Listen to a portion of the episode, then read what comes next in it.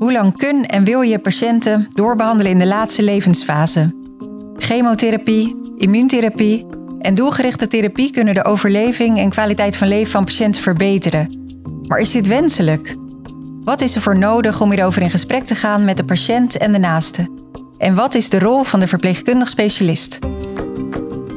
Ik ben Andrea van der Dol, verpleegkundig specialist en host van de Verpleegkundig Specialist podcast.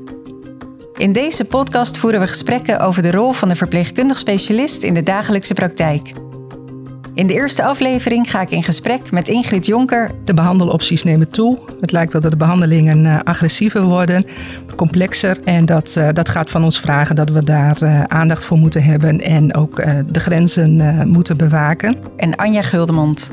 Het ga, gaat er tenminste voor mij om dat, dat, dat die ander het gevoel heeft dat hij gehoord en gezien uh, wordt. Want dat is waar we eigenlijk, uh, ook al zijn we geen patiënten, uh, daar gaat het voor iedereen over. Je wilt allemaal gehoord en gezien worden en ja, met respect behandeld.